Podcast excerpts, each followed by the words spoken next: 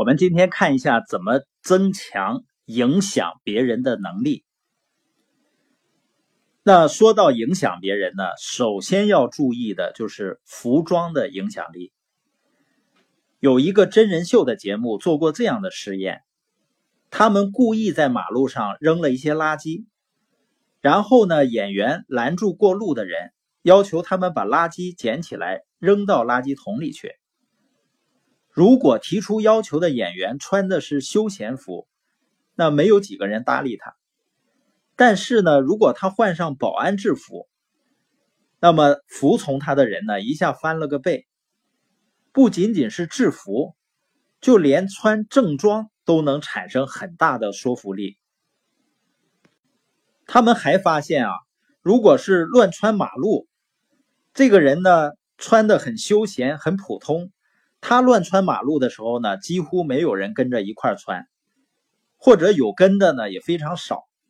但是如果他穿的是西装，那么跟随他的人会大大的提升。所以说呢，就是人们更容易受那些穿着更好的人的影响。那我看到一些人真的是很用心、很努力的去经营、去做生意。但是呢，就没有注重自己的着装、自己的外在形象的影响力，所以他很努力，但是呢，输在了形象上。也就是还没有开口，人家可能就不准备去听了，因为人从潜意识的角度，他愿意去听从那些更有影响力的人的建议，而人们判断一个人的影响力，往往在着装上是。加了很大的分或者打了很多的分的，那就是说，在正式的场合应该着专业的装或者正装，这样才有权威性。比如说，研究就发现啊，只要医生脖子上挂个听诊器，不管他用不用，他对病人的说服力就会增强。那你说不对啊？现在是网络时代啊，你看苹果开新闻发布会。那个首席执行官都穿 T 恤，实际上达到了他们那个程度，就像马云啊，像比尔盖茨啊，他就穿的像从山洞里才钻出来的一样，他仍然是有影响力的。但是我们普通人还得靠更好的服装来提升自己。那有的人会说，那如果着装过于正式，会不会有距离感？那实际上呢？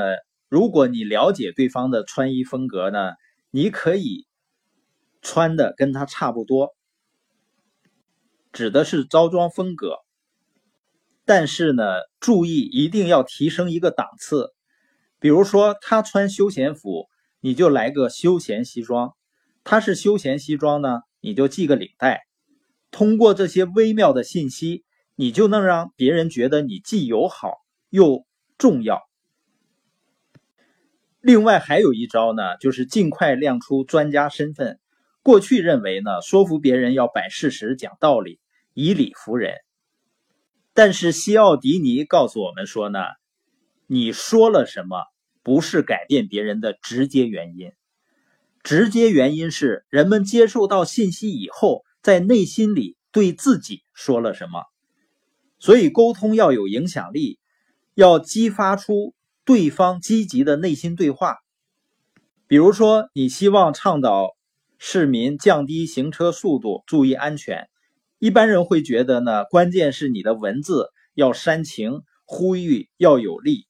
其实呢，你还真不如等发生一起重大的车祸之后再发布这封公开信。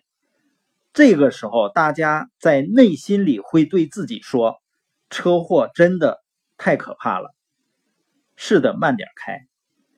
这个就是你的信息背景，这个背景激发了一个积极的内心的自我对话。那比激发他积极的自我对话更重要的是什么呢？就是你要尽可能避免引发他们内心对你观点的反驳，也就是消极的对话。只要他们的内心一反驳呢，你的信息影响力就消失了。而怎么才能够让人家不反驳呢？人啊，是把专家的意见和其他的信息综合起来，最后做出自己的判断的。但是最新的脑成像技术颠覆了这个观点。最新的研究发现呢，如果人们要对自己没把握的事儿做决定，只要是他认可的专家的建议出现，人们大脑里负责批判和反驳的区域就会平静下来。这意味着，大脑根本不把专家意见当作参考的，而是干脆把其他脑区都关闭了，就让专家的意见说了算。那为什么会出现这个现象呢？因为我们大脑啊，现在每天面对海量的信息。必须瞬间理出头绪，快速决策。